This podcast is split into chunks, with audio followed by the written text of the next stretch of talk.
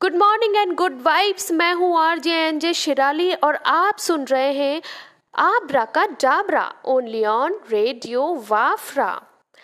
आज एक छोटा सा नन्ना सा प्यारा सा मेहमान, नटखट सा मेहमान कुछ नटखट सी बातें करने आया है। तो चलिए उस नटखट सी बातों को हम आज सुन ही लेते हैं। आज आया है वो दुनिया में सर पर लगा के पंख मोर। मैया कहे, काहे सताए लगा के इतना ज़ोर? तो कहे, श्याम, मैया, मुझे तो चाहिए माखन, क्योंकि ये दिल मांगे मोर।